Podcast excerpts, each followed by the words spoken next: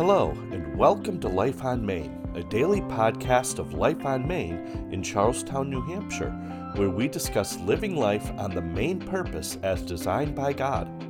I am Pastor Tim Golden, and on these podcasts, we focus on growing in relationship with God, maturing in the faith through His Word, stewarding our relationships with one another, as well as learning to make disciples as we share the gospel of Jesus Christ. Each day highlights one of these facets of spiritual character, growth, and stewardship, so be sure to come back each day to grow a strong and healthy walk with the Lord. Now, let's see what the Holy Spirit wants to show us today. Well, good morning, and welcome to Frontrunner Friday, uh, where we talk about uh, biblical principles for godly leadership.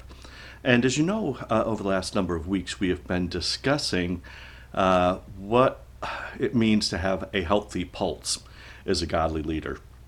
And that it's good for us to check our pulse every now and then to make sure that our pulse is in a healthy range. And what I want us to take a look at today and have us begin to assess is another aspect um, that we as godly leaders need to make sure that we are doing well in. And what that area is has to deal with um, God's call and God's placement, uh, not just for the future, but where we are right now. Up until this point, we've talked about integrity, we've talked about honesty, um, as well as some other things. And uh, but today, I want us to hone in on yet another attitude, if you will, but it has more to deal with the surroundings more than it is uh, with just what's going on inside of us, though it does deal with what's going on inside. So, what we need to do is we need to have a contentment with where it is that God has us in the here and the now. And I think there's no better time to discuss this than uh, the state that we find ourselves in, even right now, uh, with this whole COVID 19. No matter what your level of ministry is, uh, we are finding um, we're not able to do things as we maybe once did, whether you're a pastor, uh, whether you're a ministry leader.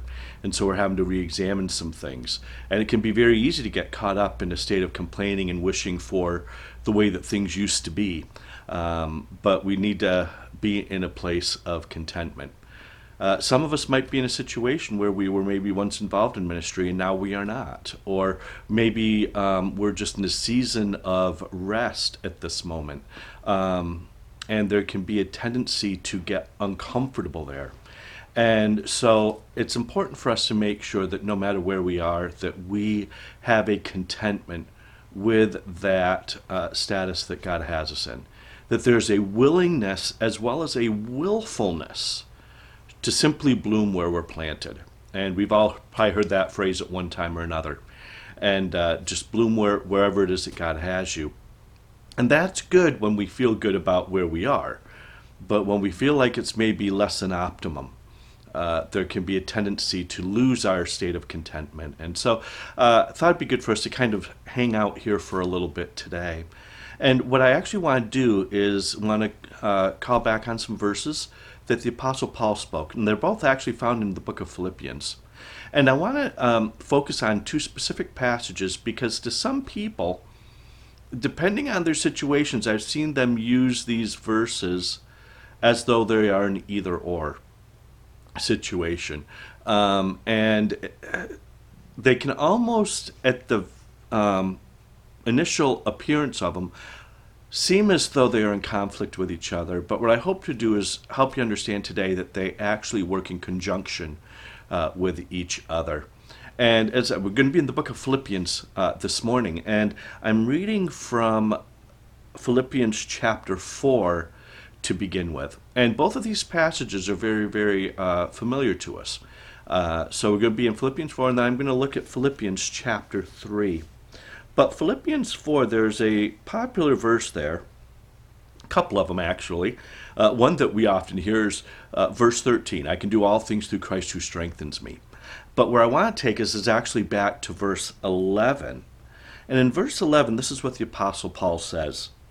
He says, Not that I speak in respect of want, for I have learned in whatever state I am, therewith to be content. So wherever it is that I am, I can be content. And then he was, goes on to say, I know both how to be abased and I know how to abound. Uh, everywhere and in all things I am instructed both to be full and to be hungry, both to abound and to suffer need. The Bible learned in everything to be content. Now, what does that ultimately mean? Um, and because sometimes we can get, I think, a little confused because we use some words as synonyms that really aren't synonyms. Uh, for instance, if most people, if you ask them what is contentment, one of the first words that you usually hear is it's to be satisfied. You know, um, and there is an element of satisfaction in contentment, but that's really not what contentment is. Because satisfaction, if you were to look at that word, is dealing with being fully um, gratified. You know, I, I have attained, I, I, I'm totally cool with where I am, I feel full, right? Um, but the word contentment carries with it uh, this aspect of being satisfied, this aspect of being at peace. But it's as you take hold of something else that might have a tendency to make you want to complain. Or um, it's an aspect where we are looking for some sort of way to not be in disturbance within ourselves. So it carries with it this aspect that there's something going on that would make me want to complain or wish for something different. But in the midst of that, I choose to be content. I choose to be at peace. I choose to not let this disturb me. I will not complain about it. I will be okay with this. That is really what the word contentment is dealing with. And so he's saying that we need to be content in all things. Be okay with where God has you. And now I want us to look at um, the chapter before in Philippians chapter 3, because this is a passage that some people would say and might use to contradict, in a sense, what it was Paul just said in chapter 4. And he tells us there in verse 14 I press toward the mark for the prize of the high calling of God in Christ Jesus, or I press on toward the mark. Um, and again, if you were to take that back just even a couple verses earlier, he says, Not as though I've already attained, either we're already perfect, but I follow after, if that I may apprehend that for which also I am apprehended of Christ Jesus. And some translations actually use the phrase press on there as well. So you actually see press on in verse 12 as well as in verse 14. And then I said, Brother, I count myself not to have apprehended, but this one thing I do, forgetting which is behind, and reaching forth unto those things which are before me. And then he says, I press on toward the mark. So, which is it? Are we to be. It, there, it doesn't sound like he's being terribly content because we hear this constant aspect of pressing on. And if you look that up in the original language, it is to run after, you know. And so that doesn't carry with it very much an aspect of being content in some people's minds but it really does. Um, and what I want to do is I want to kind of help us understand how these verses work together uh, through a situation that I actually became aware of. I had a boss at one point in my life who was a triathlete, and he actually had the privilege to run in the Ironman in Hawaii, or should I say run, had the uh, option to race in the Ironman because it's running, it's swimming, and it's biking. And there's all kinds of things that happen, um, and I'll probably use some aspects of this story because there's so many parallels to the spiritual life. Uh, but what I want to hone in on is when he was in the bike ride section of, of this race. And what he was doing throughout the entirety of this race is he was pressing on toward a mark, right? He was pressing on to win the prize. He, he wanted to attain. Um, and so that meant not being satisfied with the spot in which you were. However, he still had to exercise a level of contentment. What do I mean by that? Well, again, I want to take you to the section of this race that took place on the bike. So they got done with the swimming section, they jumped on their bikes, and he had received some instruction during his training that what you need to do is you've got to make sure you kind of pace yourself a little bit because he's like when you get into the, when you get into the bike racing section, there's there's near the beginning um, an area where it's very flat and it's very easy to want to gain a lot of ground. But he said what you need to be aware of is that immediately pers- um, following that area is what they call the lava fields. And in the lava fields, um, there is an incredible crosswind that blows. And he's like, what you need to do is you need to make sure you pace yourself. It's like, do not push yourself too hard at this stage where it feels like you can maybe attain a lot of ground, where you feel like you're not being pushed to your limit. Enjoy that moment because what's going to happen is you're going to hit these trade winds, and if you put forth too much energy early on, you're going to fall when you hit this area. And he had gotten to uh, that portion of the race, and he was going through those, um, going through that preliminary area where it was a bit easier, and he found himself wrestling with that, and he did push himself uh, more. He he knows what his instructors had told him, what his coach had told him, but he was like, you know what, I can push it just a little bit here, and so he pushed it a little hard. He wasn't content to simply take it a little easier right then. And what happened was when he got to the lava fields, it, it was too much, and he, he actually lost all of his energy and fell off his bike. And then there's some other things that took place. He did finish the race, but the point being here that there was a pressing on toward the mark all the way through that race. But there came portions along that race where you had to be willing to be content with not putting forth all of your energy and all of your effort understanding that it's not a sprint that we're in, it's a much longer race. And if you want to finish and finish well, there are going to be seasons in your life where you have got some opposition, like lava fields. You're also going to have some times where you just feel like you're just sitting, where you're idle, where, where you're not putting forth all the effort you could. And in those times, you need to be content. A couple of things I find that really uh, cause people to get into states um, where contentment is not uh, easily in their grasp. And in one situation, it's in both situations actually, it deals with their perspective. In the first situation, they are perceiving where they are as being less than optimum. They perceive where they are as not having the significance of where they could be.